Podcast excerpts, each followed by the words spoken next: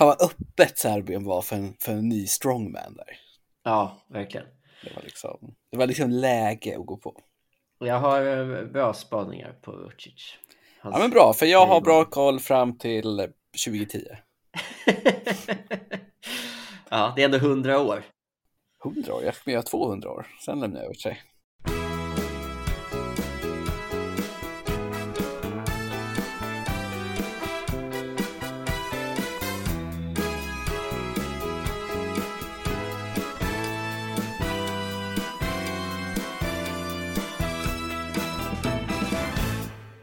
Hej och välkommen till podcasten Alla världens affärer med mig Björn Bensler och Anders Lindell. Och nu det här avsnittet som är avsnitt femtiosex tror vi. Så ska vi till Serbien som har valt till både parlament och president den tredje april. Det är ju spännande, Anders, eller hur? Det är det verkligen. Gud vad vi har bävat och sett fram emot det här valet i Serbien. Som är liksom innehåller så mycket. Och vi kommer ju komma in på det. Men till att börja med så innehåller vi ju då allt man kan välja till. Så att dels är vi ett presidentval som de skulle ha haft nu alltid, för man väljer president vart femte år. Och sen är vi också ett liksom extra inkallat parlamentsval som man har samtidigt, eller som är tidigare lagt helt enkelt. Ett och dessutom så har man, ja precis, och dessutom så har man lokalval då samtidigt. Ja, i väldigt många ställen. Så att det, det är mycket, många val som ska göras av de här sex miljoner medlemmarna, medborgarna. Mm. Men kan vi säga då direkt, rakt ut, att Serbien är ju då en demokrati enligt internationella bedömare. Mm.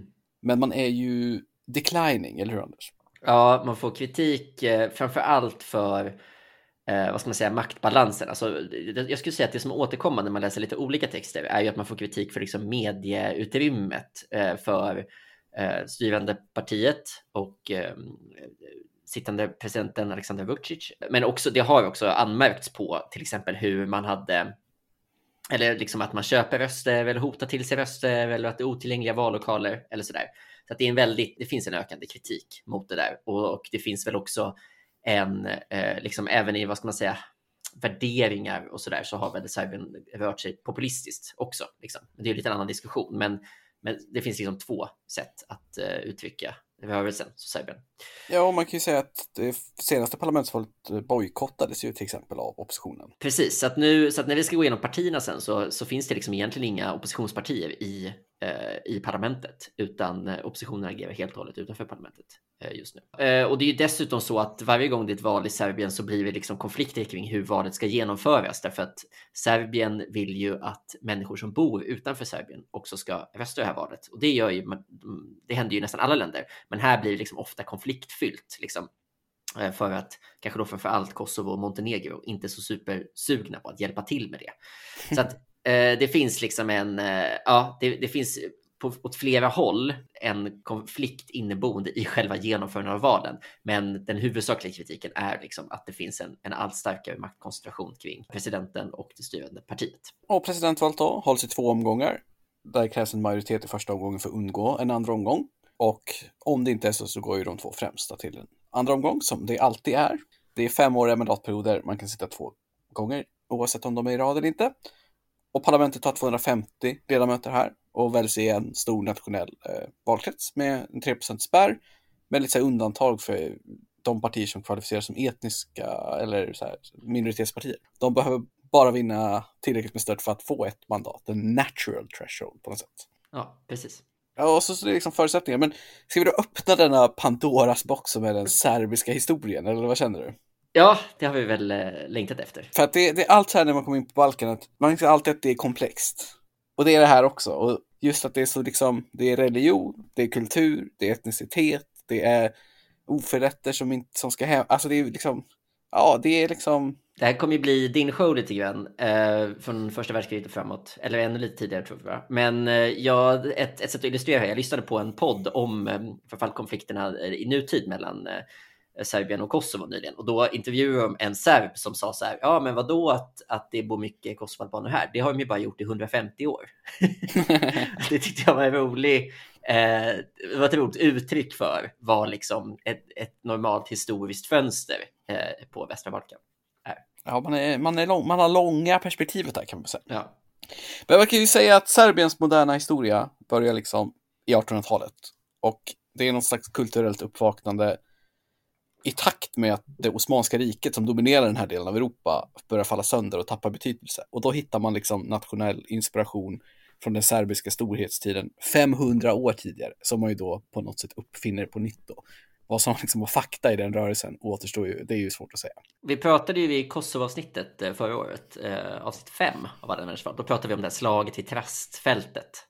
Så det är ju ja, det är för, det är förlusten av Kosovo till det Osmanska riket ja, trettonhundraåttionio. Mm. Så det är den historiska perspektivet som jobbas. Det är typ någon så här korsfästelsemyt för det serbiska kulturarvet då, liksom, att det var liksom där det började gå fel. Eh, och då är liksom då, i alla fall i artonhundratalet, är ju nationalismens århundrade på ett sätt, även fast nittonhundratalet kan man också säga det. Men då tar det liksom fart och det är då en ny nation för serberna. Och jugoslaverna då, som ungefär då betyder de södra slaverna. Och som ska liksom, det är nationen som ska bli framtiden. Eh, två bonderevolter sätter bollen i rullning. Och ryssrelationen med Serbien eh, växer sig stark under artonhundratalet. Då man liksom först får hjälp och skydd av Ryssland mot Osmanska riket. Medan man fortfarande tillhör den statsbildningen. Men från artonhundrasjuttioåtta så går man i krig mot Osmanska riket. Och man blir liksom ett eget kungadöme artonhundraåttiotvå. Och då blir också Rumänien, så här, Montenegro och Grekland stater. Så det som delvis är liksom den moderna Balkan idag, de länderna som finns, många av dem, de är liksom en sen artonhundratalskonstruktion kan man säga. Mm. Den del som heter Bosnien eh, och Hercegovina, det är så jävla häftigt tycker jag det, det namnet. Eh, den tillfaller som ett protektorat i Österrike-Ungern och det blir helt centralt going forward för Serbien. Både granne med Österrike-Ungern som på den här tiden är en europeisk stormakt, även om den också på något sätt är i förfall. Och eh, det är liksom den relationen som blir viktig fram till och sen efter och under första världskriget. För eh, Serbien utkämpar ett väldigt framgångsrikt krig som både första och andra Balkankriget som är precis innan första världskriget, som därför liksom hamnar lite i bakvattnet när europeisk historia ska summeras. Men då liksom ser de här länderna till att erövra det sista av det Osmanska rikets europeiska eh, liksom beståndsdelar. Och sen så får ju, som vi täckte i avsnittet om Bulgarien, eller sa jag avsnittet, ett av alla tre avsnitt om Bulgarien. Så det andra Balkankriget så besegrar då resten av koalitionen Bulgarien som får lite storhetsvansinne. Och då blir Serbien snabbt nästan åttio procent större. Och framför allt så lyckas man e- återerövra området som är Kosovo då, väldigt många hundra år senare. Då. Eh, och att Serbien blir så stort här är också det som det gör att, att de har så mycket framtida territoriala claims. Fram till idag kanske man kan säga också. Att liksom, det, är, det är lite oklart. Eller så här, det, Serbien har varit väldigt mycket. Men det är ju den här matematiska övningen som är helt omöjlig i Europa för att alla länder liksom har ett stor, har prefixet stor någonstans. Det finns ett stor Ungern och ett stor Serbien. Och, och liksom, stor Rumänien och ett stor exakt. Sverige. Och, och alla tycker att, att det är den naturligaste gränsen. Men de infall följer inte riktigt ja. Samtidigt. Är det, är det bara fransmännen som är rätt nöjda? Eller? Det, de, har ju, de var ju stora på andra platser, kan man säga. De tog ju sitt, sin expansion eh, overseas. Liksom. Men eh, Österrike, Ungern ser dock till att efter att Serbien har vunnit det här kriget ändå kapa sin lilla granne lite genom att liksom skära bort Albanien. Det här är då, vi är framme vid nittonhundratretton och nittonhundrafjorton så åker ju då en österrikisk kronprins till Sarajevo och det sätter ju bollar i rullning för den europeiska historien och är ju en av de stora historiska händelserna när en ung serb, Gavrilo Princip, mördar Österrike-Ungerns eh, tronföljare Franz Ferdinand. Och det är ju en helt otrolig historia i sig. Vad vet du om mordet på Franz Ferdinand annars? Jag vet att det skedde eh, hundranio år innan valet som vi ska prata om nu.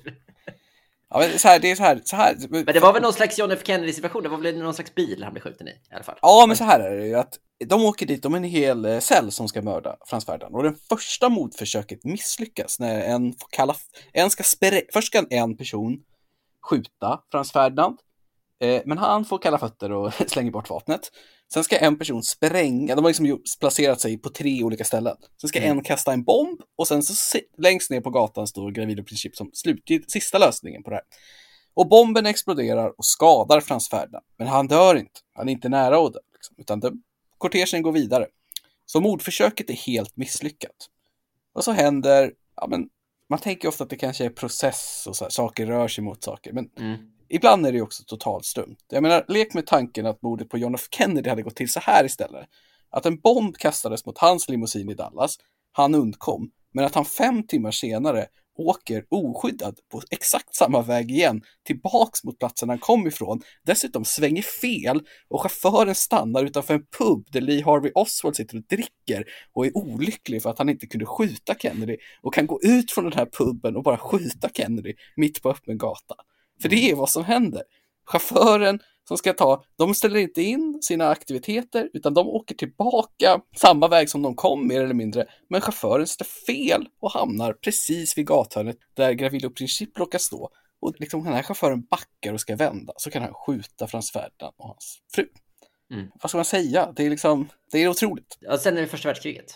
Precis, som då startas i och med det, det som händer efteråt, och eh, serberna förlorar ju då mot Österrike-Ungern ganska snabbt, men till och med ändå segrarsidan, eftersom deras sida till slut vinner, och då kommer en sån här panslavisk rörelse som växer fram, eh, och kungadömet Jugoslavien bildas där på tjugotalet ungefär, och sen kommer ju andra världskriget som egentligen på många sätt kanske är värre för Serbien, men där har man ju liksom ingen del av krigsstarten, men serberna på Balkan har ju ett jobbigt andra världskrig, framförallt i Kroatien, där Ustase-regimen, som liksom, eftersom fyrtiotalets Europa hade andra onda regimer, så kom ju de lite i skymundan. Mm. Men någon hävdade i någon artikel att de är per capita den, den, den regim som dödar flest personer.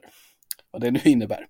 Men uppgifter om tvåhundra till femhundratusen dödade serber i Kroatien och massor med flyktingar och sådana saker.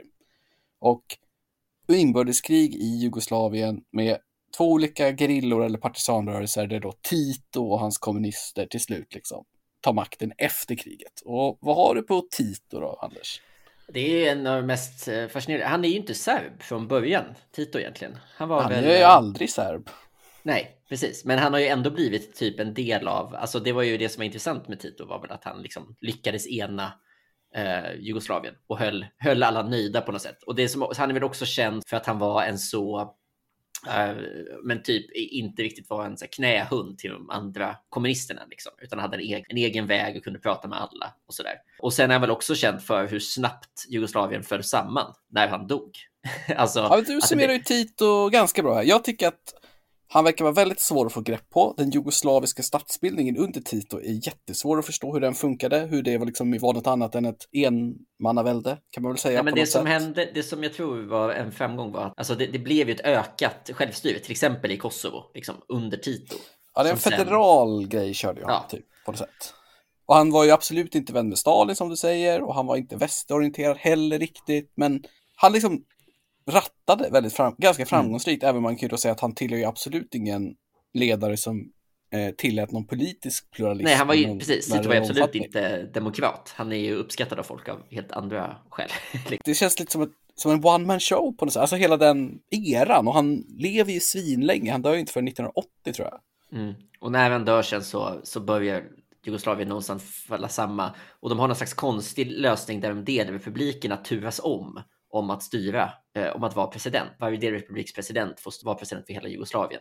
Och sen när turen kommer till Serbien och Slobodan Milošević, då liksom ändras då vill läget. Inte, då vill inte de andra vara med längre riktigt. Det är ju nittonhundranittioett, eller nittonhundranittio, som det först hålls val på riktigt igen i någon av de här jugoslaviska republikerna.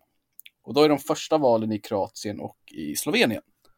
Och de förklarar sig som självständiga också. Men det som är en viktig grej att påpeka är att valen nittonhundranittio så vinner icke-kommunistpartier i alla utom Serbien. Där Milošević parti, som har bytt namn till S P S, och det är första partiet vid namnen nu, för de finns ju nu också faktiskt, eh, vinner valet nittonhundranittio i stor stil. Men sönderfallet boll är liksom satt i rundning, och vi har redan pratat länge om det här, men det blir ju liksom ett inbördeskrig eh, som framförallt då kanske utkämpas i Kroatien och sen i Bosnien. Mm. Eh, och i Bosnien blir det ju oerhört eh, tillspetsat med serber, kroater och de bosniska muslimerna. Och den här fruktansvärda belägringen av Sarajevo som pågår i flera, flera år, där liksom serbiska trupper helt enkelt belägrar Sarajevo. Och där medlingsförsök ej går hem, och F N då liksom, de gör ju bedömningen att det är Serbien som är den aggressiva parten här. Och det är de som har skulden. Det är ju också i Bosnien som folkmordet i Srebrenica. Ja, det är väl kanske det kändaste liksom, incidenten från eh, ja, Balkan. Precis. Det är väl åtta tusen tror jag som, som dödas i det. Ja, men det är ju så här fruktansvärt. Hur de, de går väl och hämtar med alla unga pojkar och män och skjuter ja. Och sådär. Det är liksom... Och du har, inte, du har inte nämnt här de liksom etniska och religiösa skillnaderna, men då, alltså bos, bosniaker är ju muslimer och serber är generellt ortodoxa och kroater är generellt eh, katoliker. Så det är väl liksom... Ja, vi har ju, vi har ju en spelplan där liksom. Ja. Eh, men det pågår ju nästan, man kan väl inte säga att den här konflikten pågår under hela nittiotalet nästan, för att ja. Så fort som Serbien och Bosnien ändå kommer överens och F N löser det där på något sätt, så blir det konflikt i Kosovo istället. I liksom nittioåtta nittionio så, så går ju det till sin spets när Milošević, som leder Serbien, går in militärt i Kosovo på riktigt. Och NATO då börjar bomba Serbien nittonhundranittionio och tvingar då serberna till förhandlingsbordet. Som slutar ju då med att Serbien tvingas dra sig ur Kosovo. Och det leder ju till ett val i Serbien som Milošević förlorar år tvåtusen. Och där han först vägrar upp, avgå. Men sen kommer en massa protester, otrolig folklig resning och han tvingas bort. Han hamnar ju i Haag sen och han dör ju där tjugohundrasex. Så hans skuldfråga döms ju aldrig. Och sen tar ju den politiska utvecklingen fart delvis åt ett annat håll, eller hur? För att mm. man byter ju namn till Serbien och Montenegro.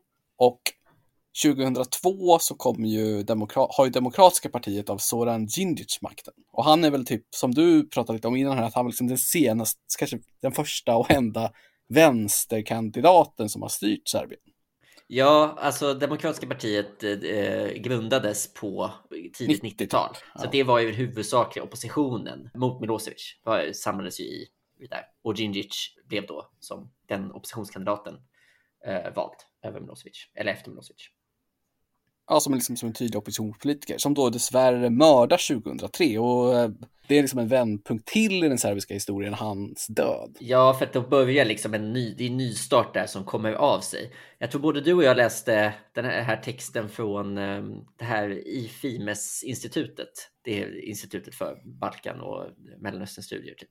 De eh, pratar ju om så här, eh, the assassination of Serbia. De menar att det liksom återkommande, återkommande har funnits liksom eh, mordförsök på Serbien som de menar är så här, att varje gång det börjar gå lite bättre och moderniseras då liksom kommer ett hårt blow, och det här var liksom ett tydligt sånt oundvikligt steg bakåt. Ja, så att, att han, det var liksom det, man började där, en, en allmän uppöppning och liksom det fanns en, någon slags liksom progressiv väg framåt som eh, sen då tvärt bröts. Som liksom aldrig har gläntats på igen typ. Och tjugohundrasex så lämnar Montenegro också, så då blir det bara Serbien, och det är första gången sedan nittonhundraarton. Och tjugohundraåtta så förklarar sig Kosovo självständigt av, vilket inte har ersatts av Serbien sedan dess, eller hur? Nej, verkligen Nej. inte, får man säga. Nu, nu, nu har ju liksom inte landet blivit mindre på, på snart tjugo år, men man förhandlar ju om att gå med i E U, men det går ju segt, och det känns ju mm. svårt att tänka sig att de är, kommer gå med i E U, eller... inom en ja, jättesnar framtid. Och vill de ens det? Nej, men en av, det, är en jätte, det är en väldigt bra fråga om de vill det. Därför att eh, en av anledningarna till att de inte kan gå med är ju just gränskonflikterna med Kosovo. Liksom E U kan inte ta in, och Kosovo vill ju också gå med i E U. Liksom. Och E U kan ju inte riktigt ta in ett land som, om det är otydligt vart, vart gränsen till E U går. Liksom. Taskigt att exkludera Kosovo på den anledningen, eller? Ja, man kan väl tycka. Det, serberna tycker väl att det är taskigt åt andra hållet. Och man kan ju säga det. att det, det är ju anmärkningsvärt just idag när vi spelar in det här i mars tjugotjugo, att det är bara i Serbien som man har hört om proryska demonstrationer och sådana saker nästan. Ja, eh.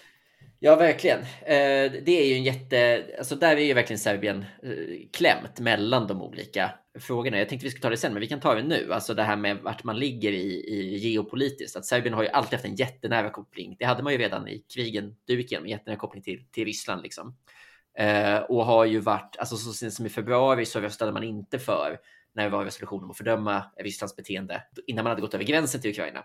Och sen nu så i lite typ i smyg så eh, röstade man ju för den resolutionen i F N. Så att där har man ju på något sätt gått med den linjen. Och man har också Eh, liksom eh, i vissa fall linjerat sig med E U för att man vill ju gå med i E U, så man måste typ gå med. Så man har gjort några fördömanden mot Belarus till exempel, trots att inte Ryssland gillar det. eh, Man har också gjort något mot den här gamla eh, ryssvänliga ukrainska presidenten Janukovic, så har E U gjort, tagit sanktioner, och då har Serbien även gjort dem. Men det, det här är saker som man typ har smugit ut. Det har knappt blivit nyheter i Serbien, därför att det liksom varit viktigt. Det är liksom något man skäms över, men man måste lite närma sig E U av ekonomiska skäl. Så att, så att det där är hela tiden en spänning liksom. Hur mycket Kina och eh, Ryssland ska man vara, och hur mycket E U ska man vara. På, på samma sätt som man var ja, men för hundra år sedan då, på ett sätt på en utkant på Europa, så, så är man ju fortfarande där liksom, att man är ett europeiskt land, men man är inte med i den stora europeiska gemenskapen och kanske inte riktigt vill det. Och, och det skiljer man ju sig ganska mycket från nästan alla sina grannländer. Ja, och som du sa så det är ju den här Rysslandskopplingen. Du nämnde ju här med att det har varit protester. Det har vi absolut varit, alltså på demonstrationer för Rysslands sida. Men det har också funnits mer konkreta. Alltså det finns rapporter om serbiska så här, volontärer som åker och slåss nu i Ukraina på ryska sidan. Och eh, när det har varit ett så här flyg, alltså alla flygresor typ är stoppade från Europa till Ryssland. Men inte från Serbien, utan det statliga flygbolaget till Serbien, Air Serbia, har istället liksom dubblat sina avgångar till Moskva. Så att där är man ju liksom en outlier verkligen i relation till hela Europa. Det man kan säga om Serbiens senaste typ tio år då, det är ju att de har ju präglats mycket av det här partiet som styr nus eh, framvuxning och styrka. Mm. Ska vi gå in lite på, på dem eller? Ja, precis. För jag tänkte att det var en bra transition, inte bara kanske till partierna utan till ja, huvudrollspartiet. Yes, då vi, pratar vi alltså om S N S. Eh, det progressiva partiet i Serbien, som det kallas. Eh, och det är ju roligt då, eftersom vi pratar om att eh, den progressiva rörelsen i Serbien dog genom eh, mordet på den dåvarande premiärministern tjugohundratre, och att det här kanske är den tydligaste icke-progressiva rörelsen och som väldigt framgångsrik i Serbien. Och, eh, ja, det är ju verkligen ett konstigt namngett parti. Ja, men det, det får man säga. Det är, överlag så är partivimden i Serbien väldigt, väldigt liksom, svårbegriplig. Så att vi kommer medvetet förenkla den lite grann här. Men det kommer fortsatt vara komplicerat. Den person som liksom lyckades bryta igenom bruset i Serbien och få en stark position, det är ju sittande presidenten Alexander Vučić. Han är ju en av Europas framgångsrikaste demokratiska politiker, känns det i år. Ja, verkligen, verkligen. Han vann ju valet sist med liksom sextio procent och är liksom en väldigt omtyckt ledare. Liksom. Och det som väl är den huvudsakliga skälet till det, om jag förstår rätt, varför folk gillar eh, Vučić, det är liksom, han är, alltså han är ju en populist, men, om man, men han, är ju, han uppträder och framstår nog för väldigt många i Serbien som en mittenkandidat, alltså som en enande kandidat mer. Därför att det finns ju en hel, en väldigt, väldigt stor partirymd utanför honom på högerkanten liksom. Så att han är inte på det sättet den, den typen av högerpopulistiska ledare som har, som har kommit in. Även om han nog kanske rider ganska mycket på de vågen och har lyckats kanalisera väldigt mycket av energierna till höger. Liksom. Vučić är ju född sjuttio, så han är femtio år lite drygt. Och har du sett en bild på honom? Ja. Finns det en annan eh, populistisk ledare som du spontant får liksom... Jag tycker att han känner, liknar. Alltså menar utseendemässigt? Ja, utseendemässigt helt och hållet. Nej, det ska jag inte säga. Jag inte han ser på. ut, Vučić ser jättemycket ut som en tio år äldre Jimmy Åkesson. Han har någonting, ah, och det är inte bara syn, att de är... Syn, syn på den. Ja, men det är inte bara att de har så här glasögon och ja, men de har lite liknande så här ansiktsformer och så här, utan det är också någonting så här lite konstigt, besvärat blick. Att det är lite så här stelt leende som båda de har. Och jag tänker att det inte behöver vara liksom en nackdel. Och det är också en lite spännande så här, populistisk vibb. För att annars så, vi pratar ju, när vi pratar om Antonio Cast i Chile, att så här, alla populister nu antingen är liksom så här, soliga som Cast eller så här, Jan Wachtmeister-figurer. Eller så är man en mer aggressiv, typ Bolsonaro eller Putin, högerpopulist. Men det känns som att det här är liksom den tredje vägen. Att man kan vara en lite så besvärad, mild person. I alla fall, det är, han ser ut som en tio år äldre Jimmy Åkesson. Men då ska inte förstås som, som den liksom ytterhögern som bara dundrat in. Utan snarare som en person som har lyckats kanalisera ytterhögern i då det här partiet. Eh, ja, hans, hans bakgrund är ju från S R S, alltså Serbiska socialistpartiet, eller hur? Ja, precis. Men det är alltid så svårt. Han var minister i sista Milošević-regimen. Precis. Vilket är men... väldigt spännande för att vad hade, vet vilken, kommer du ihåg, vet vilken ministerpost han hade? Nej. Informationsminister. Ja. Där han bland annat hanterade mediefrågorna. Han är ju också gammal journalist, vet jag. Att han har liksom... Eh, varit. Så, att, så att det som är viktigt att förstå är liksom att han inte är helt och hållet en protestkandidat. Utan även om han... Det är nog väldigt rättvist att säga att han är en populistisk kandidat. Men det som också har hänt mycket under Vučić är ju att eh, det har varit en ganska positiv ekonomisk utveckling i Serbien. Man har liksom... Alltså det finns ja. en... Det finns en bild av att liksom, ah, men nu kan man få jobb, nu, man har ökat en del liksom, sociala bidrag och sådär. Och man har också haft, på grund av den här balansen vi pratade om förut mellan öst och väst, så har man haft en väldigt lyckad eh, corona eh, strategi på så vis att man fick tester och sedermera vaccin mycket tidigare och i mycket större omfattning än sina grannländer. Framförallt då för att man fick, ja, man fick helt enkelt vaccin både från E U och från Kina. Så att man har kunnat liksom, ja, kunnat använda sig av det som ett, som ett maktmedel för att beskriva hur, man, hur väl man har lyckats med den där balansgången. Liksom. Eh, och, och mycket av liksom, utmaningen för Vučić handlar ju om så här, hur han ska gå in i E U så långsamt som möjligt men ändå få de ekonomiska fördelarna.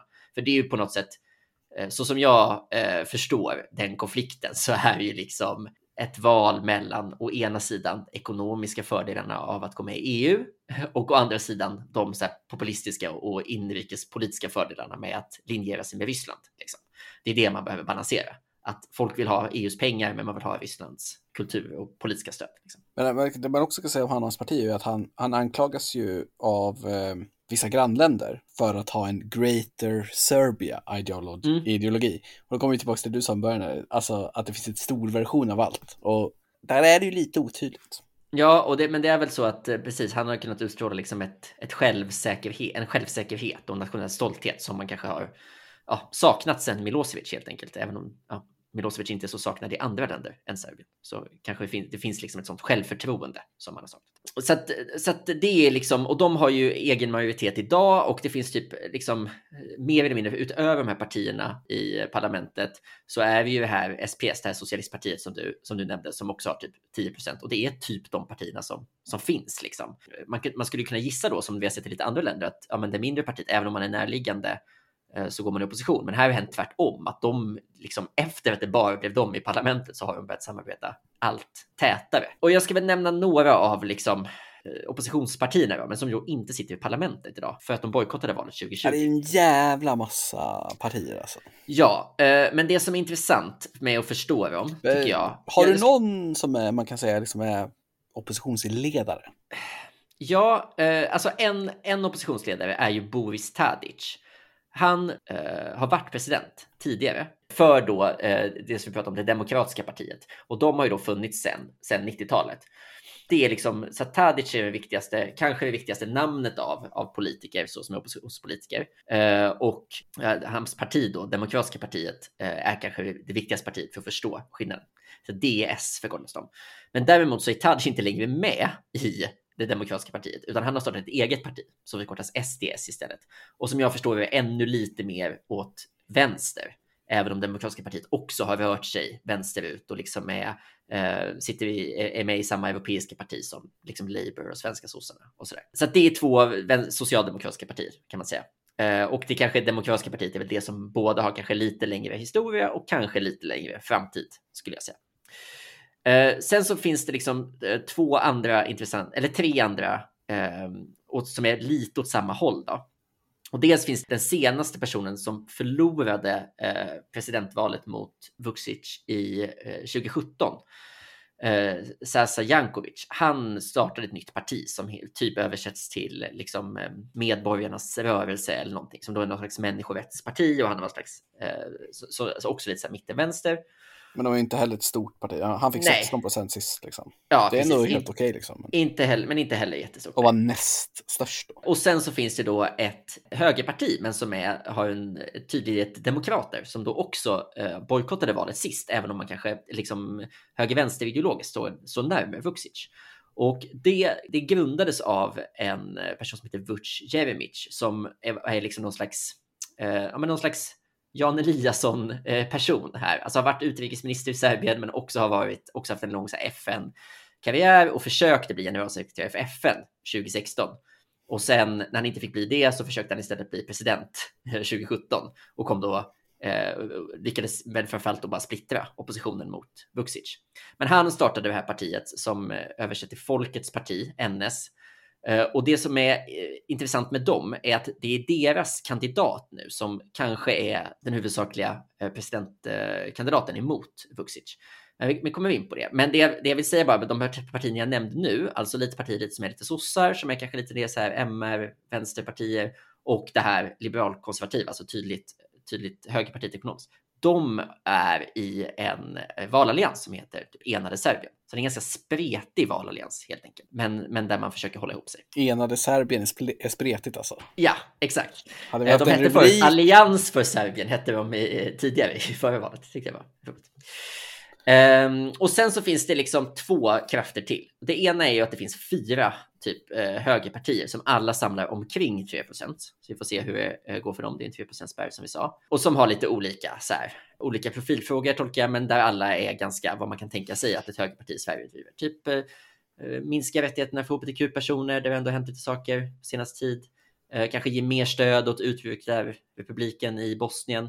Och, sådär. Och sen så finns det då ett typ fristående vänsterparti, eller vad man ska säga, som är eh, det gröna partiet, som också är en allians av två partier och en typ stor grön eh, organisation. Och de heter Moramo. Och det som är intressant med dem är att de är, det går ju ändå helt okej. De samlar knappa tio procent. Det är lite svårt för de hoppar väldigt fram och tillbaka i mätningarna. Men det är liksom inte en, en fringe-rörelse. Och det kommer sig av att eh, Serbien har typ under hela tjugohundratjugoett så var det ganska stora miljö protester i Serbien eh, kring så här, gruvdrift ja, ja, tror jag och, så här. Ja, och det är också någon så här exproprieringslag de hade ändrat, och det kan då också kopplas lite till de här auktoritära tendenserna från Vučić regering och så där. Så där finns det nog, om man ska prata liksom någon slags breda progressiva rörelser, så känns det som att det är en där rörelse som det finns lite mer energi. Därför att när man tittar i mätningar så samlar den här Enade Serbien-alliansen typ femton procent just nu. De blev liksom inte mer än summan av sina delar av att gå ihop den här, utan snarare kanske ännu luddigare bara. Och det är såklart en jätteutmaning för dem att de inte sitter i parlamentet nu. Liksom. Det finns inga politiker som är, är upptränade, man är inte med, och, och det är ju en jätterisk att bojkotta ett val på det sättet. Och ska man kolla på de ganska sparsamma mätningar som vi har kunnat se, så ser det också ganska svårt ut för oppositionen i Serbien. De är ju inte på något vinnande spår, men Moramo har ju ändå, ser ju ändå ut att vara liksom en kraft.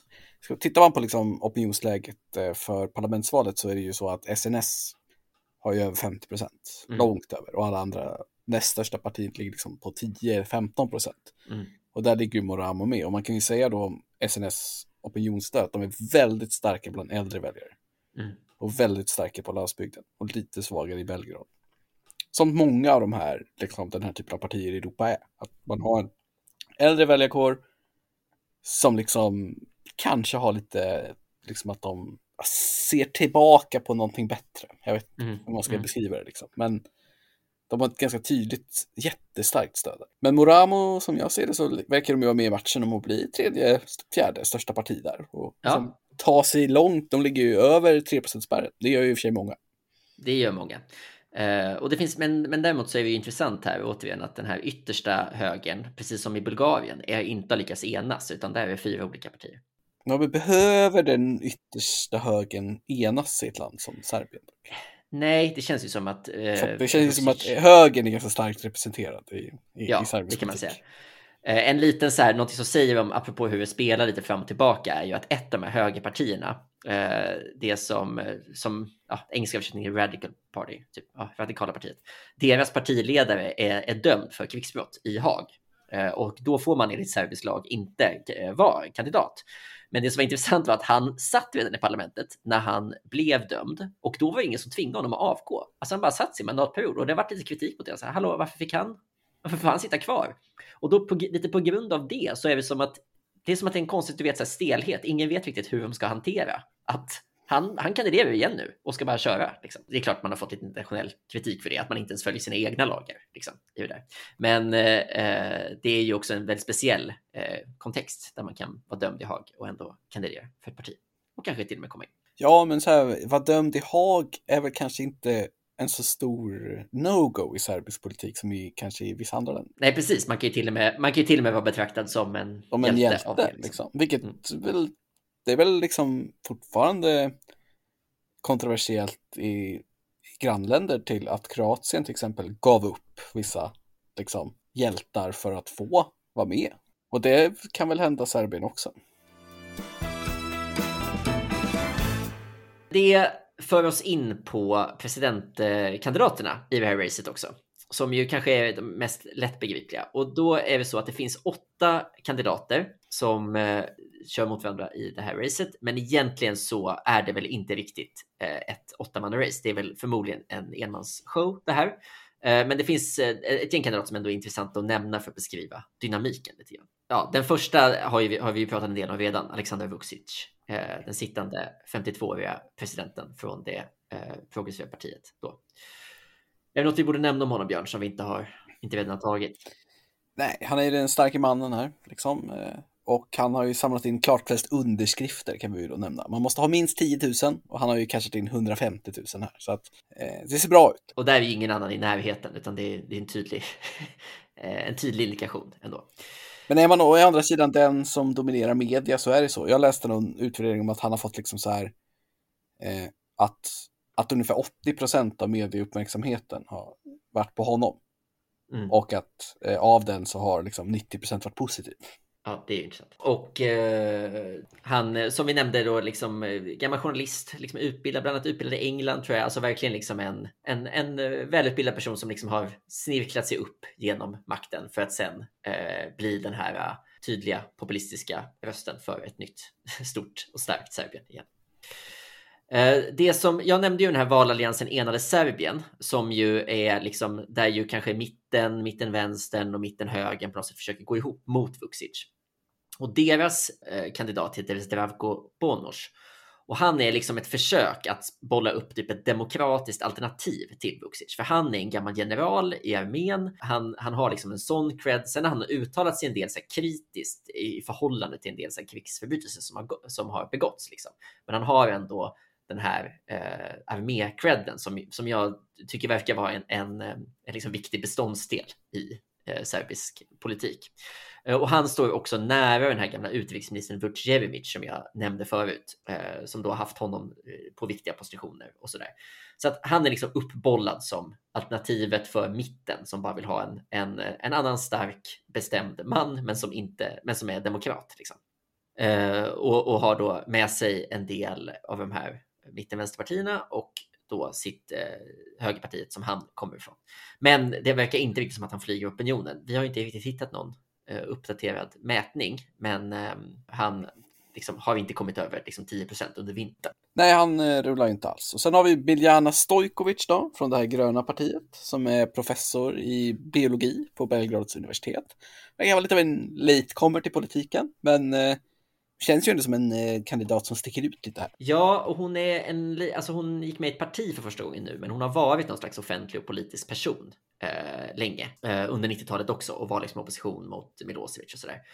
Eh, och jag tycker en rolig grej med henne som säger något om det religiösa klimatet i Serbien är att så här, både hon själv och andra beskriver henne ofta som att hon är liksom evolutionist. det, är inte liksom, det är inte en etikett som behövs i Sverige. Eh, men, men precis, hon är liksom en grön kandidat som ändå står vänster om mitten. Och som ju då eh, nyligen blev ansiktet utåt för den här gröna alliansen som har samlats och eh, rider på vågen från protesterna som har varit senaste åren.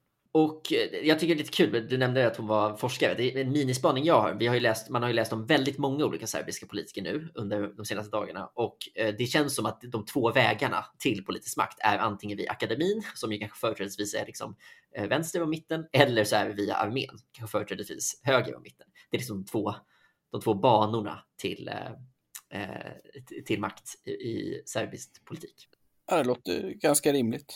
Ja, och det är väl ändå, det är inte exakt så viktigt i Sverige, om man säger. Vi har inte jättemånga gamla generaler som eh, partiledare. Det, det närmaste vi det närmaste vi kommer till Jan Björklund. Ja, vi har inte heller några gamla professorer heller. Alltså det känns ändå som ja, utmärkande för en serbisk kultur på ett sätt. Eh, men sen så vill jag ändå nämna typ den som... Eh, åtminstone tidigare har gjort någon slags liten spurt av de här högerkandidaterna är eh, Milica eh, Durdevic Stamenovski som leder eh, ett parti som den engelska översättningen är Oath Keepers, vilket jag tycker är ja, då kan man ju gissa vart de är någonstans på spektrat. Ja, man kan gissa att det är ett av de fyra partierna till höger med Vučić. Eh, men det är också ett av, hon ligger, partiet ligger över tre procent, de kommer komma in och hon har liksom varit uppe ganska högt i eh, en del mätningar. Och hon är rätt ung, hon är eh, född eh, nittio, så hon är lika ung som du, Björn. och är eh, liksom gift med eh, parti, mannen som startade partiet som hon nu leder. Så det är liksom ett, ett par som kör den grejen. Eh, och det här är ju då en av personerna som liksom inte drar sig för att gå på en protestaktion till stöd, eller en manifestation till stöd för Ryssland, eller för den delen Bashar al-Assad, som hon fick lite kritik för att hon har varit med om spåret. Men det finns ju då de som säger att eh, de här fyra högerpartierna som står höger om Vučić, som liksom alla har liksom typ knappt över tio tusen signaturer, att det ju mm. givetvis då är lite så organiserat. Ja, för du menar... Vučić ser ju då inte ut att stå så långt till höger om du tar in Nej. fyra kandidater som står mer till höger. Då blir man ju nästan, nästan en mittenkandidat helt plötsligt. Så där har jag läst att det finns liksom lite att... Hmm. Men det är nog en väldigt, det är en väldigt bra konspirationsteori, därför att eh, den är ju... Eh, alltså det är ju verkligen så. Det är ju en jätteviktig del av framgången för Vučić är ju att, att han framstår som en samlande och enande kraft liksom, och ändå kan vara ganska mycket en skolbokspopulist liksom. Det är väl, man kan åtminstone förstå det. Nu har vi pratat väldigt mycket om Vučić, men det som är väldigt intressant är ju hur han och vissa andra liknande politiker i Europa är så oerhört mediemedvetna och har liksom ah. privat och offentlig media, man kontrollerar båda delar, man bygger verkligen, alltså det är liksom mm. Mm. man är otroligt, han har ett otroligt inflytande över media. Ja, verkligen. Men det är de fyra partierna, för vi får se om någon klarar sig till, med till andra omgången. Och mellan de här tre som vi nämnde nu så kan det kan nog bli vem som helst av de tre som, som går vidare till, till andra omgången med Vučić. Så pass, så pass jämnt är det ändå mellan dem, skulle jag säga. Men mer troligt så blir det ju ingen andra omgång. Och om det blir det så behöver han väldigt, väldigt lite för att komma över tröskeln. Och då finns det reservröster hos Stamenovski i Oathkeepers liksom. Alltså det är ju ingen, hur valet till slut slutar är det ju ingen som undrar längre. Um, ska, vi, ska vi då säga någonting, ska vi gå in någonting på frågorna som är stora? Jag tycker det kan vara värt att nämna att vi spelar in det här den tjugofjärde mars. Det är tjugotreårsdagen på bombningen av eh, Belgrad från NATO. Det är ju, liksom, fortsätter ju vara en, en stor fråga, och även de här liksom, konflikterna med grannländerna som jag nämnde i början av avsnittet. Så är det ju liksom, om man, när man försöker hitta nyheter om det här valet nu, så handlar väldigt, väldigt mycket om Montenegros och Kosovos ovilja att hjälpa till i valet. Och där har även så här väldigt Kosovo-vänliga länder, typ U S A, gått ut och kritiserat Kosovo för att så här, varför, nu måste ni bara hjälpa till och se till att serber i Kosovo kan, kan rösta. Liksom. För det handlar ju väl, det som står på spel där är ju liksom serberna därs acceptans för Kosovos stat liksom. Och sen så som vi har varit inne på lite också med den, den liksom, relation till Ryssland är ju också eh, väldigt, väldigt viktig. Eh, och där, där står ju också mycket på, på spel. Man får ju se hur mycket de klarar att hålla den balansgången i takt med att ja, kriget fortsätter. Ja, det hinner väl kanske inte bli en valfråga på något sätt. Men, eh, sen är det ju covid-grejen, det har varit mycket där. Eller ja, de har och det haft... har väl varit en, som sagt, det ska man förstå, det har varit en fördel för, för Vučić, liksom, covid i stort, liksom, att Serbien har ja, kunnat... man anses ha hanterat det bra. Inte så konstigt om man har mycket inflytande över media, säger jag, men... Nej, nej, verkligen. Och sen en annan sak som kan vara värt att nämna, som också är den här lite utrikespolitiska, är ju det som börjar hända i Bosnien nu. Eh, vi kan ju spara det till avsnittet om Bosnien, men just att så här, den serbiska nationalismen och separatismen i Bosnien har ju ökat väldigt mycket. Det var framförallt mycket nyheter om det för typ två månader sedan, med så här öppet eh, islamofoba typ aktioner och så i, i Bosnien från Republika Serbiska, då, den, den serbiska delen av Bosnien. Och det blir ju en valfråga i Serbien också på så vis att de här högerpartierna vill ju att man ska ge kanske tydligare stöd till de separatistiska krafterna i Bosnien. Och det är väl en sån fråga som Vučić behöver typ manövrera lite, för det kan han kanske inte göra medan han också eh, ska prata med E U. Ja, nej men det blir intressant. Nästa val som vi kommer att täcka här är valet i Ungern. Ja. Det blir spännande. Det är ju väldigt lik dynamik där. Eller ja. väldigt, men det, det finns likheter. Men det här podden har blivit lång nog nu, så vi tackar för oss. Det gör vi. Hörs sen.